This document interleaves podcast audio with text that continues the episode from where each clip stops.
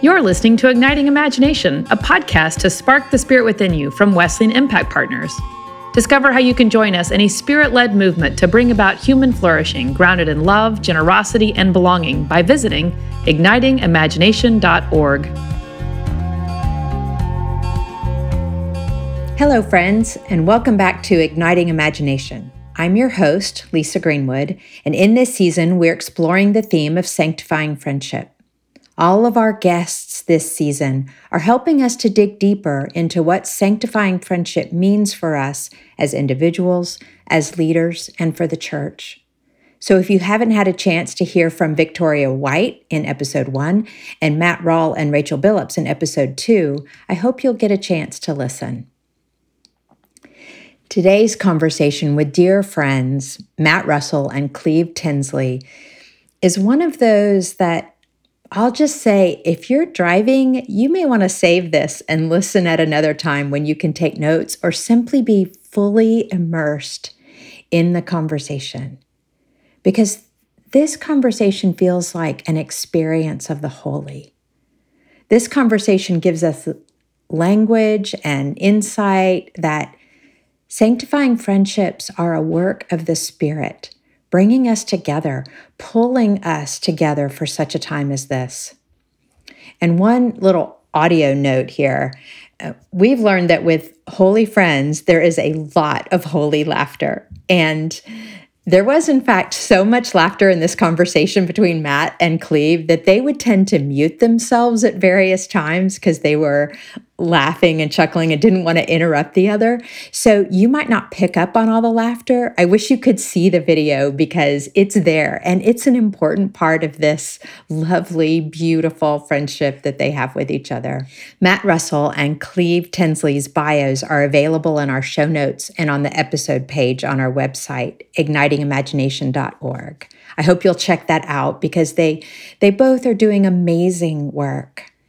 And finally, here's a poem by David Whyte that pulls on some threads that you will hear in our conversation with Matt and Cleve Tinsley. It's a little long, and so I want you to hear that it's worth the listen. We've asked our good friend and colleague, Reverend John Thorburn, to read it for us. Friendship is a mirror to presence and a testament to forgiveness.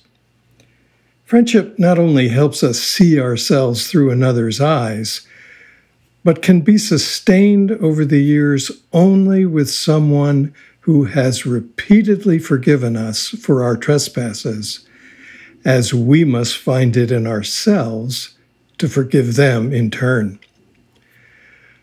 A friend knows our difficulties and shadows and remains in sight, a companion to our vulnerabilities more than our triumphs, when we are under the strange illusion we do not need them. An undercurrent of real friendship is a blessing exactly because its elemental form is rediscovered again and again through understanding and mercy. All friendships of any length are based on a continued mutual forgiveness. Without tolerance and mercy, all friendships die. In the course of years, a close friendship will always reveal the shadow in the other as much as ourselves. To remain friends, we must know the other and their difficulties and even their sins, and encourage the best in them, not through critique, but through addressing the better part of them, the leading creative edge of their incarnation, thus subtly discouraging what makes them smaller, less generous, less of themselves. Through the eyes of a real friendship, an individual is larger than their everyday actions. And through the eyes of another, we receive a greater sense of our own personhood, one we can aspire to, the one in whom they have most faith. Friendship is a moving frontier of understanding not only of the self and the other, but also of a possible and as yet unlived future. I am so excited about this conversation. Cleve Tinsley, welcome. Thanks for having me. So delighted to be here today. And Matt Russell, my friend, so glad to see you. Well, it's great to be a part of this again. Thanks so much for having us. All right, let's just jump right in, you two. I, I want to start with the story of your friendship. How did you two become friends? Cleve, I'm going to let you. How, how, do you want to start? I mean, yeah. Uh, it's a story. Yeah. So, I mean, I, from my understanding, is our audience is, is mostly clergy or laypersons who are pretty familiar with the Christian narrative and story. And Matt and I's meeting really mm-hmm. is about ministry, about ministry mm-hmm. outside of the institutional walls, and both of us uh, pressing toward our sense of calling. Back mm-hmm. in um, 2015, during the, what was called the movement of Black Lives Matters across Houston, Sandra Bland happened. Mm-hmm. And at the time, I was I was a graduate student at Rice, really grappling with uh, Lisa my sense of call, meaning what did my uh, deep sense of Black spirituality have to do with this latter iteration of movement and this press that this community made toward institutional churches, meaning in what ways can you contribute to this movement given this new uh, cultural zeitgeist, meaning mm-hmm. at this time, this is millennials are at a height during this time. And they began doing a couple of things. First, they began saying we have to be more inclusive in these movements. Two, no longer do we want uh, a single cultural representative. And also, there are other cultural institutions within our communities that speak to the needs of specifically uh, the poor black working class community, right? And so for me, I began grappling what did my, I'm an ordained Baptist minister uh, at the time in graduate school studying religion largely. I was grappling with what do I do with this tension between wanting to hmm. uh, be relevant to the new expressions and modes that were existing at this time and also my my relationship with at the time the Black Baptist tradition, but I started also engaging with uh, Black Methodists as well, who were part of the UMC Church, and um, and so 2015, 16, Matt and I are working simultaneously, but Matt is also concerned more broadly with social justice issues, and he done a large work around incarceration, and of course, because of his own like mine, he, uh, our personal experiences kind of shaped some of our engagement. So he was really engaged with uh, the, Latino community as well because of personal concerns, and uh, and we our paths crossed because at that that time, a lot of things began happening, right? Mm. Uh, Alton Sterling, Philando Castile, mm. uh, all the Dallas police officers, and then what happened? Religious communities finally say, "Hey, can't we just all get along?" To use the Rodney King phrase, right? And but there was a tension there. Like I said, you know, Matt knew that there was a different way, and he's leading white progressive churches, United Methodists, and uh, really the story is uh, Matt's reaching out to, "Hey, who's speaking on these matters?" and uh, a group of United Methodists, uh, prominent Black United Methodist ministers, uh, I was in conversation with as well with a, a, bunch of Black clergy in the city, and they reached out uh, to me because Matt was organizing a kind of vigil to have at St. Paul's United Methodist Church, and at the time, the Black community, but Black clergy was also everybody was upset and angry, didn't have. Mm the necessary vocabulary that they were interested in speaking in the, the usual ways.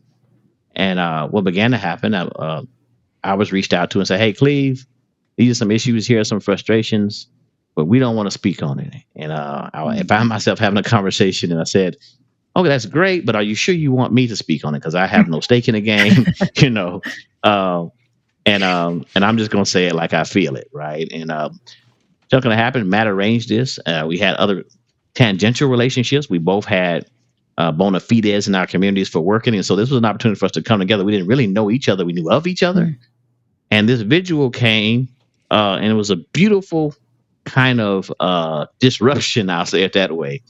and I, and uh, for Matt, for Matt and the United Methodist community, it was a kind of disorientation. For me and my community, it was a kind of reckoning with Christian symbols and and the Christian way of life. And it started. Mm. Uh, it forced Matt and I to have a conversation because he and I both uh, persons of deep integrity. So for us, it wasn't just about coming together to have uh, one kind of vigil. We had to figure out what is it meant for us, for divinity's sake, for eternity's sake. Why are we meeting at this mm-hmm. time? And can we do it in a way that upholds the humanity integrity of how we move through the world? Because I think we both were interested in not just forging a solidarity uh, representationally, but we also are persons who are deeply committed to relationships and to personality. And uh, so we had to meet and have long conversations. And so I'll pause there and let Matt take it up from there. We had a long three hour wine meeting that wasn't so, you know, it wasn't so uh, pleasant. Let's say it that way, you know. and I just and I yield to my friend, let him talk more about how we came to covenant with each other. Yeah. Yeah.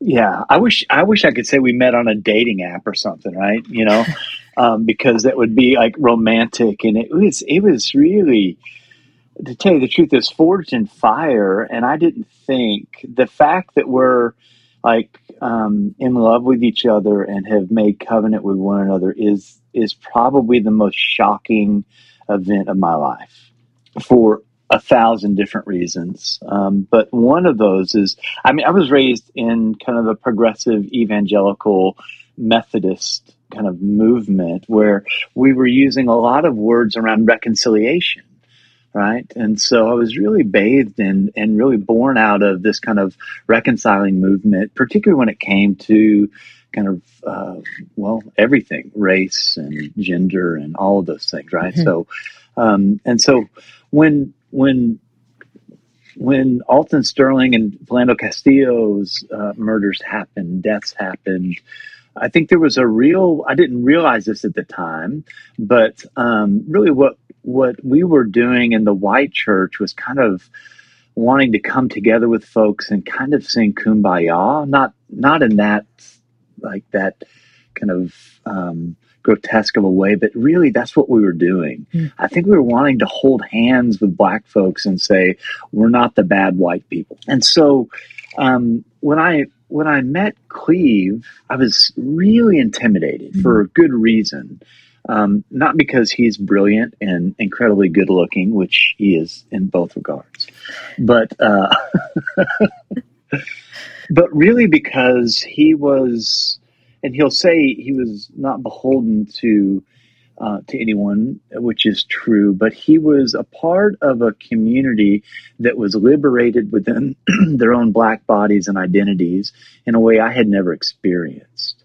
And they were using language in a different way, not to really make friends as if friendship was going to be the change of the um, of of the dynamics of race in the world, but if people would join them in the trenches and put their own sense of self identity and reputation at bay, and and quite frankly, you know, I wasn't sure. I I, I was kind of hoping that we could we could play nice together in um, in the culture, and that if everybody just kind of like he had said, you know, if everybody just kind of got along, the problem we had was that we just didn't understand each other, and if we all just were nice to each other, we could really, you know, we could change some stuff. Well, that became an education for me, and really my friendship really it wasn't. I wouldn't. I think using the word friendship at this point would be too it would it would not be the right word. Our connection at that point really was prophetic in some ways for me. I sat in that vigil that we had at St. Paul's, and I wanted to crawl out of my skin. I think we had seven, eight hundred folks in that in, in the sanctuary that evening. And there was a part of me that was just like, what the hell is happening? Hmm. Like what was happening up front was not what I had envisioned happening. We were not getting to kumbaya quick enough. and so, and what I realized, and I felt the Holy Spirit say this to me in a way that, and I, I, I probably shouldn't say this out loud, but I don't feel the Holy Spirit talks to me a lot.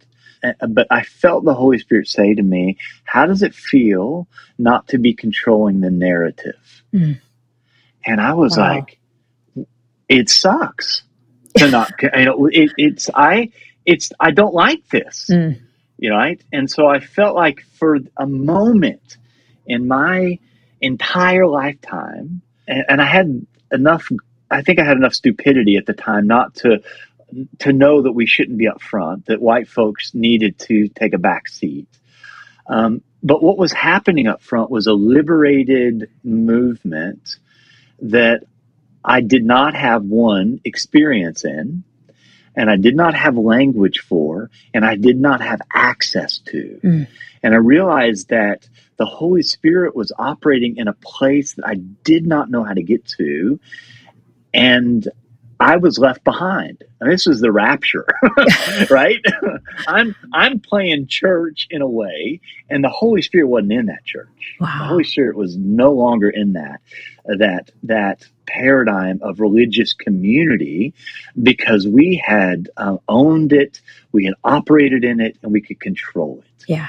And it was um, it was really Cleve and the community that he was a part of that poked a hole in that. Mm and um, and that that lunch date the next after after that we got together. I asked him if we could get together. He was he, he had no desire. And that's a, that's the truth. you talk about having to pursue a man. But before and, before you go there, uh, I want to. It's an important it's an important juncture. I want to I want to capture something Matthew mentioned that's very important. Mm. He he talks about which is right about having access. That was the whole purpose both of my presentation, also my colleagues who did a different ritual activity, we understood uh, that the maintenance and securing of certain kinds of power, we be it uh, kind of coercive power or a helpful kind of authority, rest in who controls the discourse and who does the representation of such discourses. Yeah. And so, for me, intentionally that day, and I said it out publicly, I said, "What happens if we uh, take away the great reformers, Calvin, Zwingli, and Luther and talk about instead folks like Cone, Gutierrez, and other folks, and they be the starting point for shaping the kinds of discourse we have, right? This mm-hmm. kind of historically oppressed community language being centered first. And then what if we also change the ways you're used to doing ritual activity? If it's outside of the kind of Protestant way of doing it, but it's still a ritual activity, still very much Christian, but it also centers martyrs from different communities, namely the black community. Because we understood at that time uh, that it's you know it's easy to have general discourse about marginalized communities, but here what this movement did really centered the two poles that is very most difficult to talk about, namely black and white. Right? We can get in the spectrum as what you want to, but these two poles are always going to be yeah. the most uh, kind of antagonistic, you know. And so that was a visible demonstration of. It. But then the next day, I mean, I appreciate Matt for pressing in. Uh, Matt wanted to not just figure out what was going on, but uh, something nudged him uh, to say, "Hey, there's something more you need to discover." And uh, that's what came to our conversation. Just wanted to kind of say that before we went went forward. Well, and uh, this this is incredible. I want to jump in because uh, what you have just described, you've named all this tension I mean, the reality of yeah. so many layers of who controls the narrative, of who has power, of um, mm. you know, black and white, and I'm looking at at two deeply committed friends. And so, mm. and you've just described sort of the chasm and the tension and the discomfort mm-hmm, mm-hmm. and the mm-hmm. reluctance. And so, I'd love, mm-hmm, I mean, mm-hmm. draw me in with the with the the pivot yeah. and what happened and how you moved from there to where you are now. So yeah. so Matthew and I, I think, I think what 2016, 17. We over the years we, we used to we used to describe it in different ways. Because the first couple yeah. years we were very careful. We were very careful about let's say it the right way. But now in hindsight, we like listen. It was nothing but God, nothing yeah. but Spirit. Mm. I guarantee. That's all I can say to you. I, there's no other rational explanation I can give you. No other than it was nothing than the Spirit of God that told us that we were covenant together. Uh, that was our future, whether you can feel it now or not. Can, can I can I say this? I think the, I think the Spirit had to tell Cleve that because I yeah. think that I was yeah. still under the spell of something that I thought I could do something right. Mm-hmm. Right, I, I, still felt like that I could have uh, I could learn something. I could have the right knowledge about something. The the, mm-hmm. the the the issue was that all of that for me and my background as a white progressive evangelical was that it was really a protective factor. Mm-hmm. And and I had I think at that time I had really gotten I'd been interested for a while about kenosis, about this this this idea of self emptying. Really, it was about my own recovery that drew me into that. I didn't mm. know that that mm. was going to be a precursor to the addiction mm. to power and status and money and everything wow. else. Wow. That I had been uh, fortified with, right? Wow! And so when I met Cleve, Cleve had, and Cleve had said, I, "You know, I'll have lunch with you, but I I don't have time for white people." And white friends because I yeah. and and particularly white church friends, mm-hmm. right? I don't um, want to do your work for you. Met, Thank you. Do your own work. well, it wasn't even that. It mm. wasn't even that. It was like it was. It, it was the fact, and I, I don't know if you've ever seen Twelve Years a Slave. Mm. Um, there's a there's a mm. scene in that actually that um, one of our friends helped me understand where this black man was befriended by two white guys right? And they wined and dined for this new business. And basically, it was nefarious. What they were doing mm-hmm. was really mm-hmm. setting a trap mm-hmm. in order to mm-hmm. um, um, to enslave him and take him uh, south, mm-hmm. and to mm-hmm. detach him from all of the things that he, all the liberties. All, all of this, this sense of family and community, all that. Yeah. And so, yeah uh, one of the friends in our community said, "This is this is we're very suspicious. Wow, that there's always wow. an agenda working for white people, and it mm. always uh, is not um, uh, a, a, to our favor or to our benefit, or it's never mutual, right?" Mm. And so um, I think that that that was an education for me to realize that that I might be the nicest guy in the world. It doesn't matter. Mm. Am I in, mm. and I involved in the effort of of liberty and community.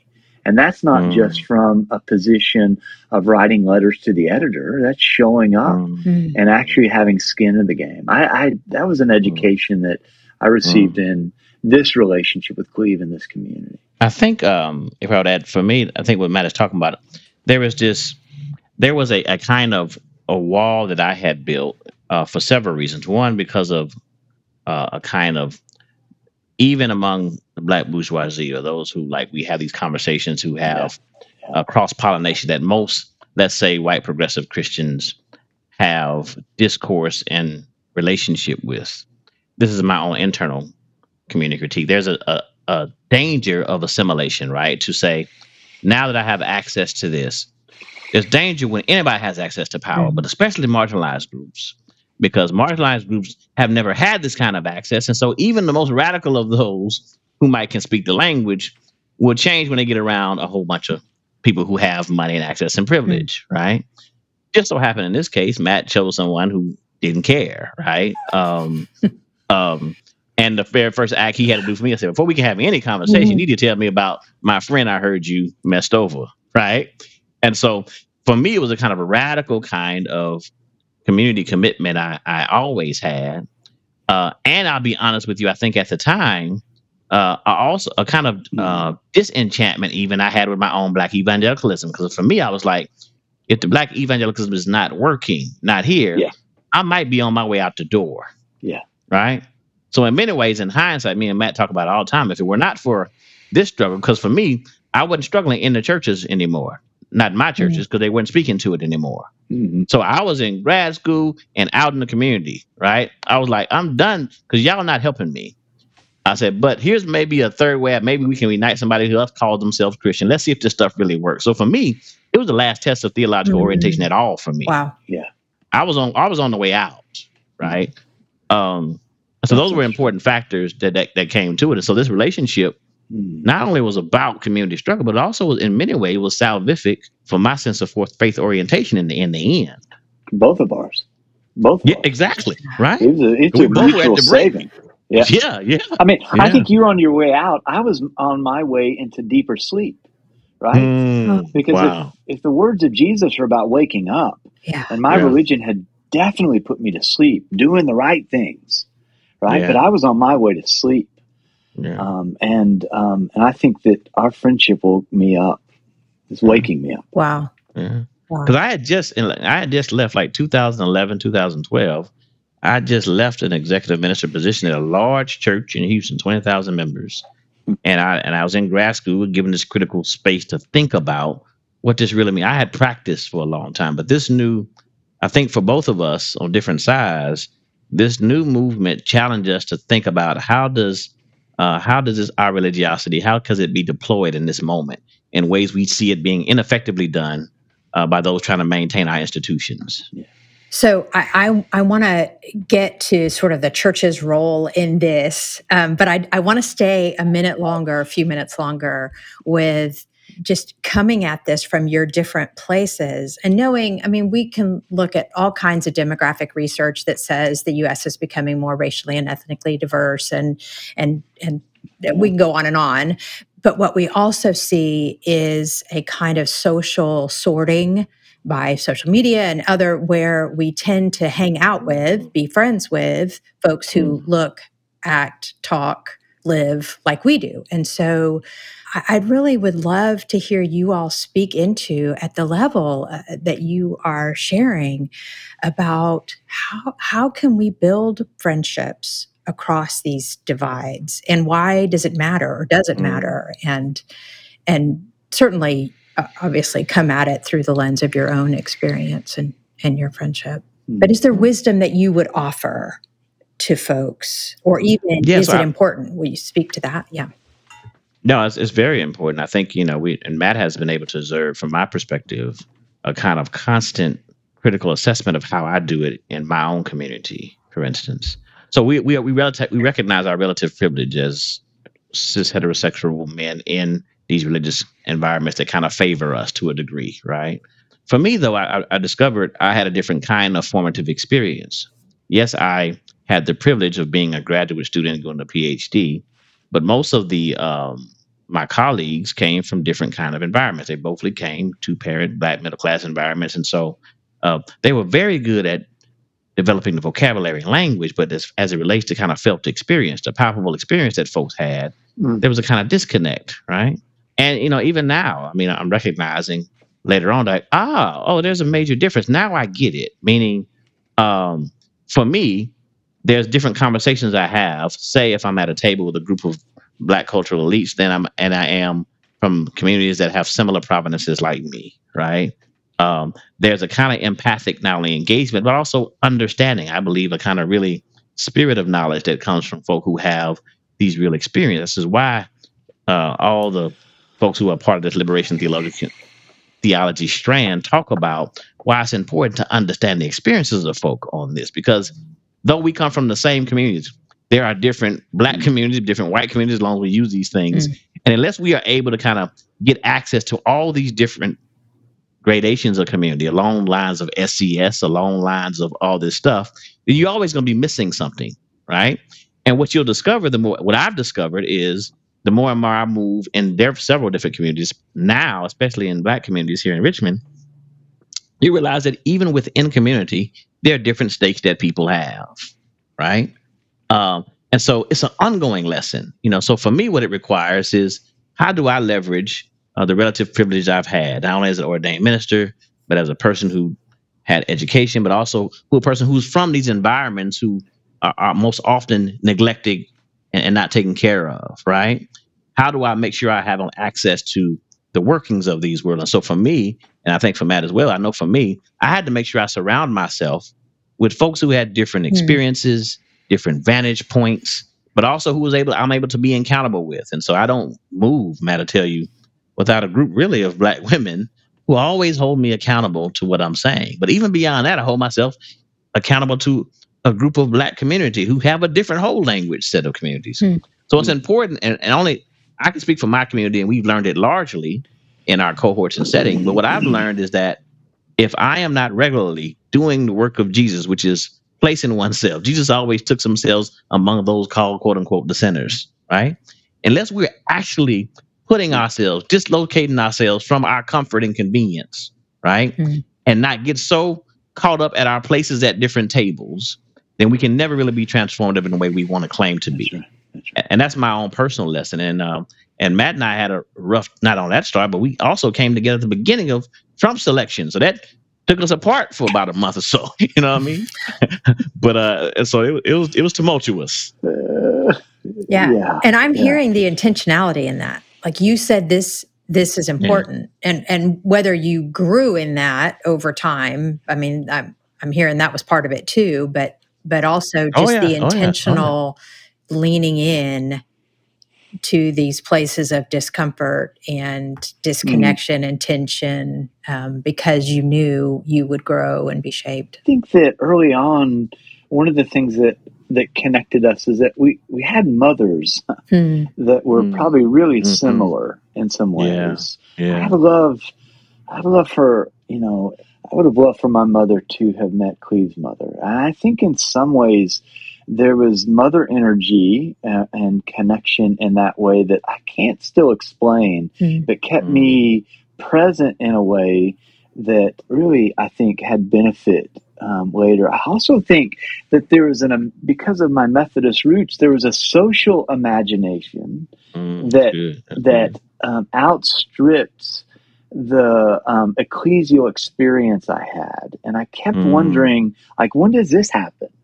When does the mm. things that you know we talk about as mm. Wesleyan, you mm-hmm. know, when does mm-hmm. that you know, or the gospel, when does that stuff happen? You know, mm. not the signs and wonders stuff. I'm talking about a new world order, or social relationships ordered differently, right? Yeah. And yeah. and I kept waiting for that to happen, and and and and being the person that you know that kind of was chosen by God as a white male, you know, person to help that, you know, and all that kind of got disrupted in my relationship with Cleve and in the work that we were doing in the city at the time. And so I think that one, I was at a really tender point in my own spiritual mm-hmm. development. I think Cleve was at a different point. I think we connected at this space I still yeah, don't yeah. necessarily have language for, yeah, but we yeah. leaned in at a place of vulnerability right, where it right. looked pretty invulnerable on the outside. Hmm. You know, right, I think that if we were to past each other and read each other's kind of you know posture, I would have said, "Oh yeah, that." Yeah, I think I would add. Yeah, we, I think we were both further refining and defining our sense of calling, what that meant. Mm-hmm. I hmm. think Matt touched upon it. I said it earlier when we were in England together. There was a image of uh, Wesley and King, and for me, uh, recently I had a chance to go to um, a prestigious institution in Black HBCU culture called Morehouse, and we mm-hmm. were there. Yeah. And uh, they described it as a kind of uh, Black social gospel tradition, meaning that I knew uh, I came from a prophetic strand of Black evangelicalism. And I need to figure out what it meant in this world today. Matthew, yeah. likewise, was connected to this deep social gospel movement, Wesleyanism. So there was a deep prophetic connection we shared. We didn't know how to get at it. Mm, yeah. We knew that something was missing. Uh, but most of us were at, I think, had gotten to the point where we were fed up with saying, hey, something has to change here, our God. Because if not, we don't know what we're called to. I just know I don't fit in that paradigm anymore. Right. Yeah. So we got to figure this thing out together. And what we did know is we, me and Matt, we, we, we knew all the language, we knew the theologies, we knew all of that but we had to try to make it make sense in the world. And that's kind of where we were at the time. Yeah. Yeah.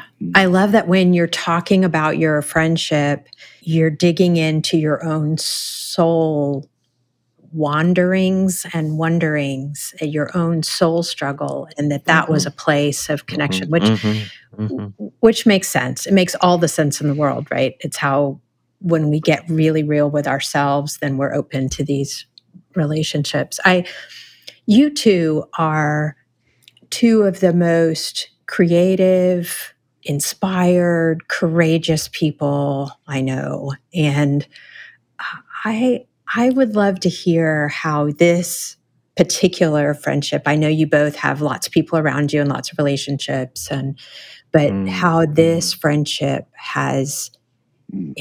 Impacted mm. your ability to be creative and imaginative and, and can you draw a line from this friendship to thriving yeah so i mean i i know i um i am probably fundamentally a different human because of matthew mm-hmm. meaning i've tested the, the the boundaries of what it means to be a friend through my relationship with him one you couldn't have ever told me one that i have a white friend but also to have one of my best friends to be a white man mm not with the kind of kind of upbringing I came up with, not with the kind of constant uh, beating of back back against the kinds of stereotypes folk who have to move through certain certain systems. And as it relates to our creativity, we always what Matthew and I also share is we have these vivid, wild imaginations. We just refuse to believe that things got to be like they are, right? We just, I mean, whenever we're together, we are literally kids. We say our kids are out, and we're in private. You, you you wouldn't believe we are what the resume might says if you saw us in private because none of that crap matters. Uh, we cry together. We just like yeah. throw everything away. And so I think our creativity is sparked by each other because we really do have soul partners to say, no, there's a different way possible. And we have yeah. somebody saying to each other, yeah, Cleve, I know you got 20 meetings. I'm like, yeah, Matthew, I know you got 500 meetings, but do you know what the really most important part of your day was? What? That prayer you had with your son when you walked with him. I don't care if you did nothing else today. Yeah, that was right. most important, right? And so I think, you know, our ability to keep each other's humanity lifted mm. and our mm. friendship not only being forged in fire, it forced us to kind of be vulnerable with each other. Mm-hmm. Uh, and I've never been more vulnerable with uh, anybody than I have Matthew. He is my best friend. Mm. And, you know, men move through the world uh, a bit different, especially those of us who have this kind of rigorous kind of boy, and people think we're so rough together, rough and stuff. and um, when we together, we are like kids. I mean, he is my best friend. He's seen me through most of my transitions. Mm-hmm. We talk about everything that we can't talk to anybody else about. We hate that uh, we have to get a podcast before we see each other because our, our schedules are so darn busy that the only time we come together, we got to do something. Oh, we got to be there at the same time. Okay, see you then. You know, otherwise we playing phone tag. You You're know, welcome. Um, yeah, yeah, so we appreciate. It. So like we were excited about seeing YouTube, but really we are more excited about seeing exactly. each other. To be honest with you, you know what I'm saying?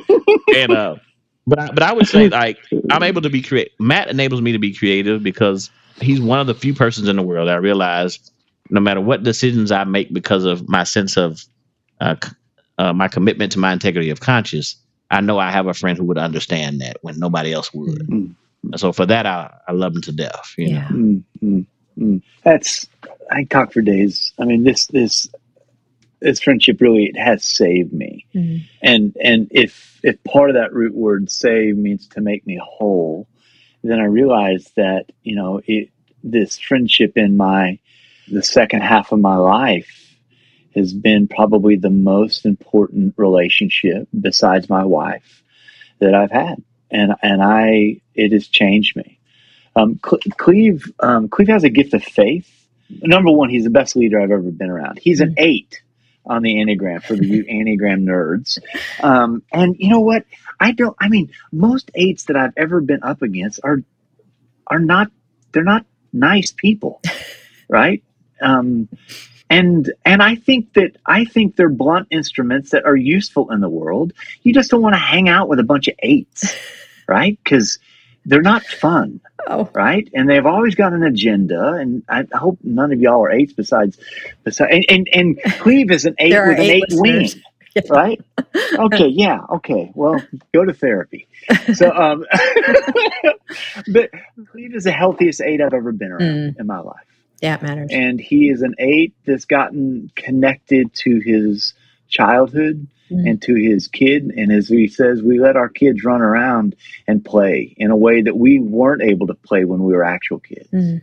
And so we we in, we invite each other's vulnerability. Not only invite it, it we almost summons it mm. um, out of each other. And because of that, I trust this this man with my life. Mm. Um, and I uh, I trust that what he sees about the future in the church and what he sees about my life and and the organizations that we're part of uh, are true. And I think that we we have what we bring, and then that Venn diagram about what happens in that watercolored area of both of our lives that I've come mm-hmm. to trust. Right, and yeah. so I'll check things out with Cleve, and he'll get hunches from the Holy Spirit to call me and to to leave voice notes, and we have had a we've had a um, a spiritual dif- discipline of calling each other uh, once a week and praying with each other. Mm-hmm. Summer has disrupted that a bit, but that's something that will be um, something we do the rest of our lives because mm-hmm. that's a mm-hmm. place that we come together in. So I love it. It is such a beautiful picture, and you all have used words like, I mean, humanity lifted I mean, I love that, that you mm, lift each mm. other's humanity and that you summon vulnerability and that you love each mm. other. And okay, men, stereotypically, I get this, don't generally have these kinds of friendships. So I'm just going to go there for just a moment, um, and and just say, I mean, I think, I mean, we know this. There's been all kinds of research and conversations about the fact that men struggle more than women to mm. have friendships beyond their spouse, you know, those sorts of things. And and so mm-hmm. I I mean, I would love a little wisdom, words of encouragement for men listening today who may not have a holy friend in their life. And I don't know if you have words of mm. wisdom or. So I mean, I'll, I'll say, um, um, it's harder, and I, I, can only speak for for my. It's harder for some men to mm-hmm. have. Fair. The, to be this kind of vulnerable with other people. I, will I'll say that it's, it's hard work, and I, and I will say to get there, to really get the kind of meaningful relationship Matt had. We we admit first it was forged by fire, and we also will say for us it was kind of activity of spirit and God, yeah. right? We'll yeah. we'll admit that. But also we'll say uh, the way to it is through a lot of pain. Mm-hmm. Yeah. Right. But we had to knock down a lot of walls with each other, and, and it took years of experiences that we couldn't curate ourselves. Mm-hmm. Yeah. It it required us. We trying to forge a relationship while holding together communities that trust us individually but not together mm-hmm. right mm-hmm. so mm-hmm. and then they, they trust us in our own community be like all right Cleve you're taking us over here now you know if this failed you know so we in many ways had literally put our lives in each other's hands saying listen it's not just about me but our relationship mm. depending upon it is a whole community of folk who will follow me because they think i got the right heart and so you got to realize any kind of betrayal on your side is more than just affecting me it's affecting a whole range of folk who depend yeah. And likewise, Matt said, "Listen, I'm giving all my bringing all my power and privilege to bear my people in here. Now, you know, understand they're, they're feeling they're gonna be sensitive. So, you know, I'm gonna get all kind of meetings and calls all night about what y'all say. So, Cleve, you know, I'm putting my life in yours too. I may get fired. You know what I mean? and so we bring all that together, yeah. and um, and I, and I, and I also admit to you our relationship because of the dynamic of um our vocations that we that we are. We both if you would get us, in room, we both say, yeah, we are thinkers. But for us, it's not just a kind of, uh, for me, all of my thoughts are really just determinative of kind of conduct. How can I better move through the world? Mm, yeah. The only reason I ever did a PhD was because I just had questions. Uh, but I, have always been a reluctant academic in a, in a strict sense of that. Mm. I won't say that publicly, but y'all can have that, right? Mm. But I think for us, the coming together and struggling was through a lot of grappling with pain and loss in community. Mm. We've all both suffered a mm. lot of loss as well. You know, one door may open, but another a lot of doors closed. We've lost a lot of friends. We've lost a lot of people who were in our corner. Uh, but through that all, we sat one time together at a coffee shop and we made a covenant with each other before we even believed it and said, listen, you know, in the image of David and Jonathan, we think this thing can is what this is supposed to be. And that was immediately attested once we said it. That's right. And uh, so, so, so I say to folks is like you can have deep, meaningful relationship uh, with other men other Christian men. But you know the way the way through that for Christian men, I'm just going to argue, is always going to be through through pain because our faith doesn't fortify us and shield us from pain. But if you're two Christians called to bear a cross and die in this world, you got to be prepared for that. Now, me and mm-hmm. Matt don't want to die literally, but but we say but we die a lot of deaths. You know what I mean? And so, uh, so I'm just gonna say, two Christian men listening, you really want to be friends. Uh, I would, I would, I would say to you forthrightly that God is going to test that sense of solidarity and commitment, but also it can be the most meaningful thing in your life yeah. on the other side of nice. that. Yeah. Especially if you come from different communities. Let me just say it that way. Let me add that too. For people like me and Matt, who, Matt had this phrase when we first met called improbable friendships. Mm-hmm. Mm-hmm. Six, seven years later, I know exactly what he's talking yeah. about because we were very improbable. Yeah. yeah. That's right. Yeah. I have a, a friend that says the the miracle isn't that Jesus uh, walked on water. The miracle that he was a man in his 30s that had 12 friends, you know? oh, and I wow. think that that's a lot of times there's not, men and friendship is kind of an oxymoron. Yeah. Because I, I do, I think that men are really, we, we, see each other as competition and we see each other, we're, we're, we're, we're grown, we, since we're boys, you know, uh, we see each other um, as opposing what we're attempting to achieve.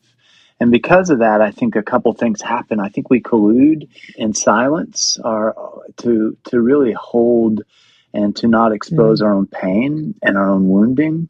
And so we we have these um, we have these kinds of, um, of faces that we put on um, to each other, um, and we because of that we we um, we have the tendency to step back from each other because we're uh, each trying to compete for the same types of things. And we see then uh, the things that we're competing against are, are, are, limited. And if you get it, I don't get it. If you win, then I lose. And so it's set up in this binary.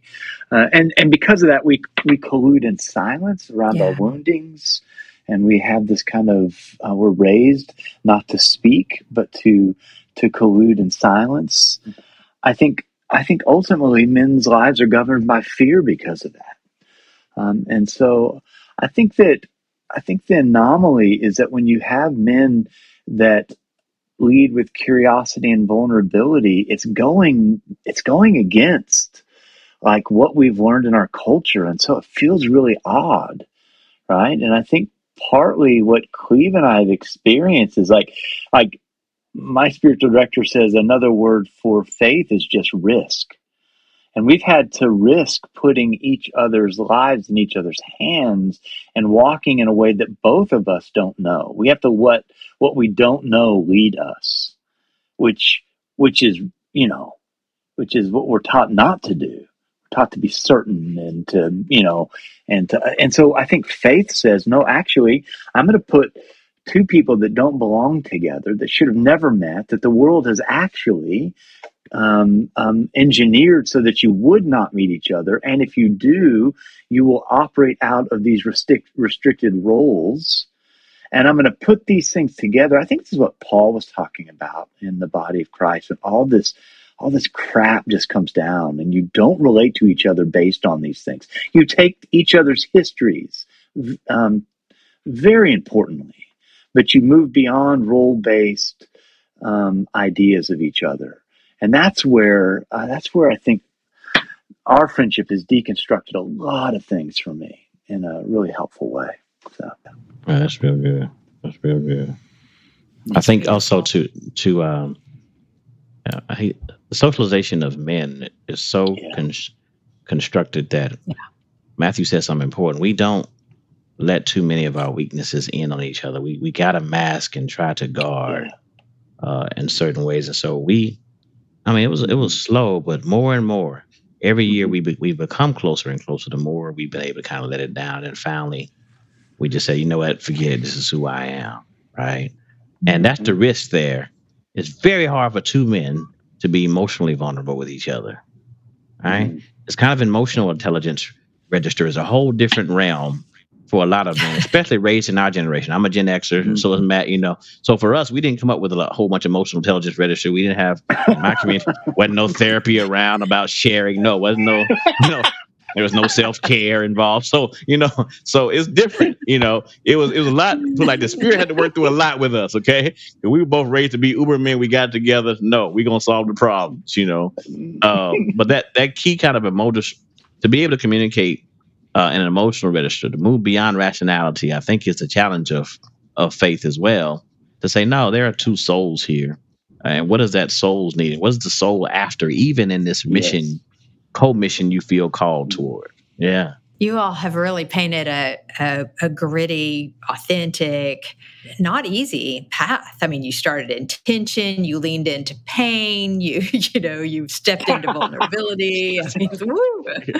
this is this is a this is tough stuff. But this is Jesus stuff, right? This is what Jesus is inviting yeah. us into over and over yeah. again.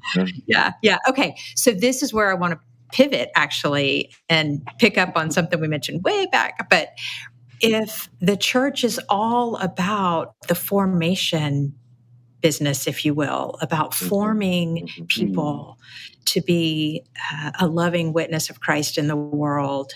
Talk with me about how holy friendships, and especially like you have described, are a part of that. And what does that mean for the church? And what what are pivots the church needs to make to to lean into this?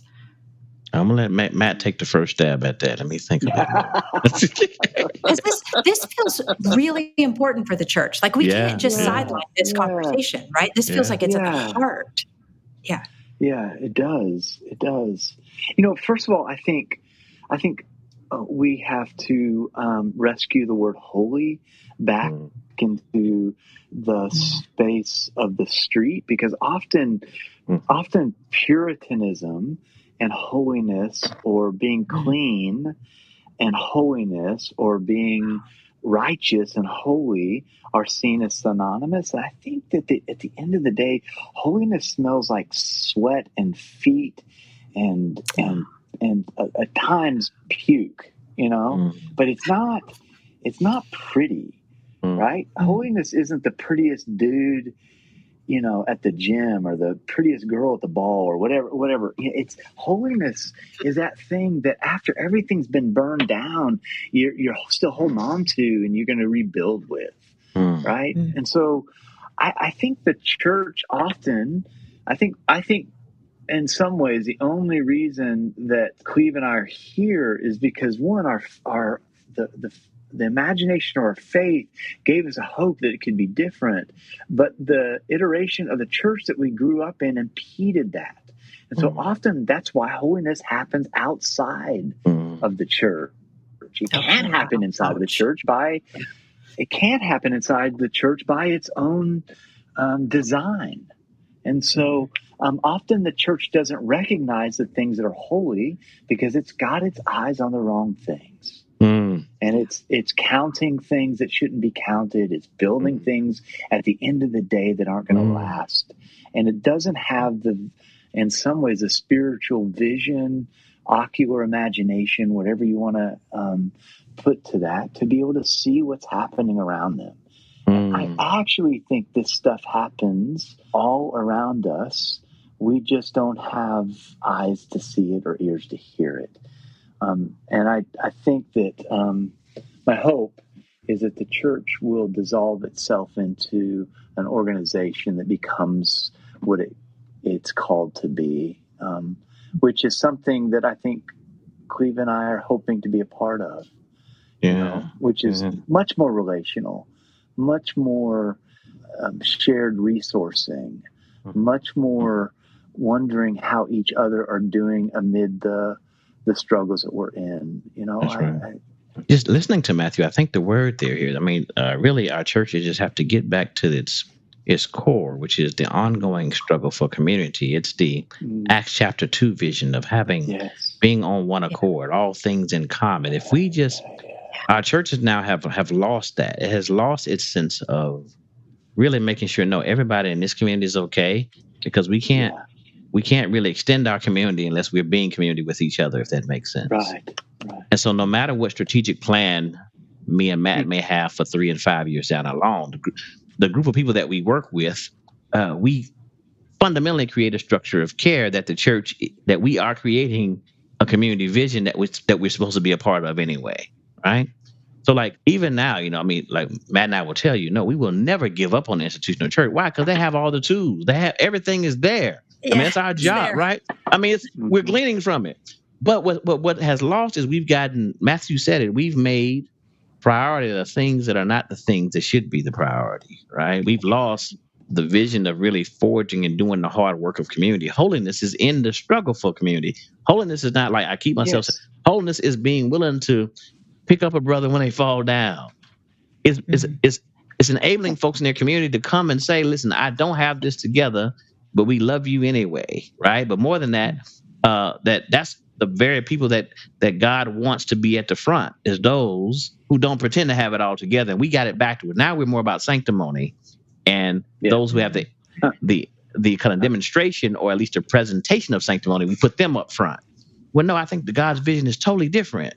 It's saying, no, to be holy is to be messed up, but appreciate the righteousness that has been credited to you because of Christ. And y'all working all this mess out together, but y'all gonna remain community. Y'all might have a lot of stuff going on internally, but outside, nobody should know that because you are a community that's gonna struggle together. That's right. Now, I think if the church does that, gets back to that vision, just Acts chapter two, then God can do. then God can do the miraculous, right? Just Acts chapter yeah. two. Just Acts chapter two. Just, that's, just, it. That's it. Go do that's that. All yeah, yeah. we, we have a, a good friend who's who's a bishop in the church who loves the church, who says we have been engaged in a, a great exercise of missing the point.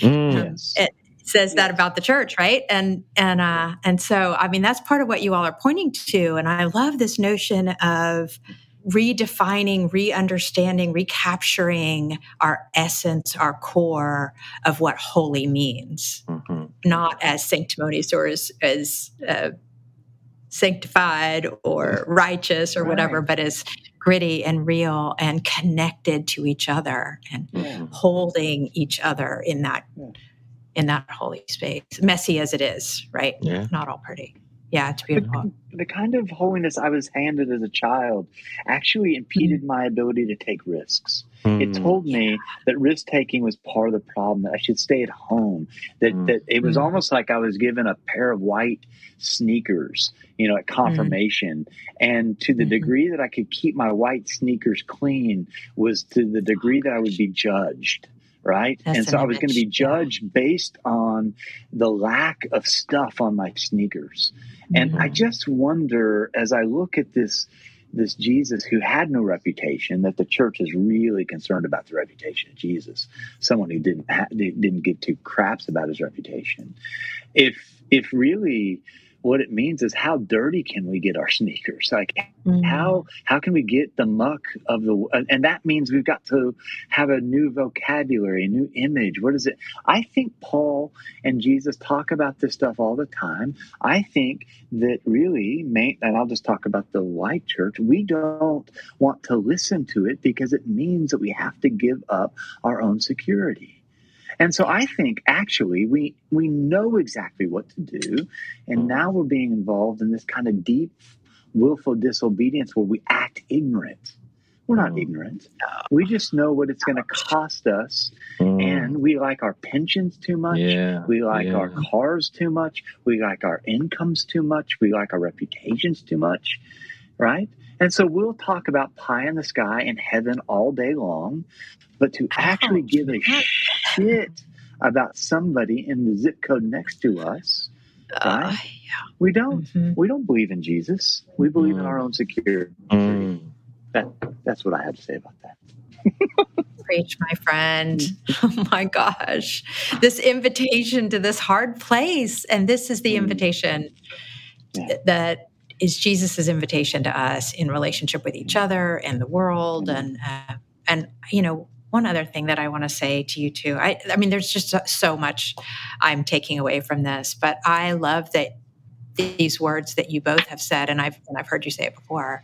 I'm not giving up on the church. Mm, yeah, like there's yeah. just too much there that God is still at work, and and that's certainly how we feel at yeah. Wesleyan Impact Partners and and Texas Methodist Foundation. Like we're not giving up on the church. We're all in. Like God is still doing a new thing, and so May it be so.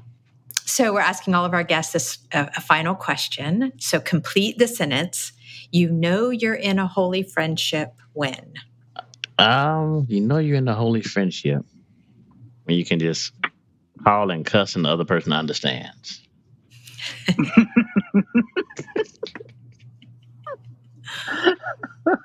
I'll say this. I hope I mean edit this if you, if you if you need to edit it. But I say I say like uh, Matthew tell you I, I, am an eight, and so in my initial my initial response to certain stimuli, uh, it's not oftentimes thought through as I have been trained to think through.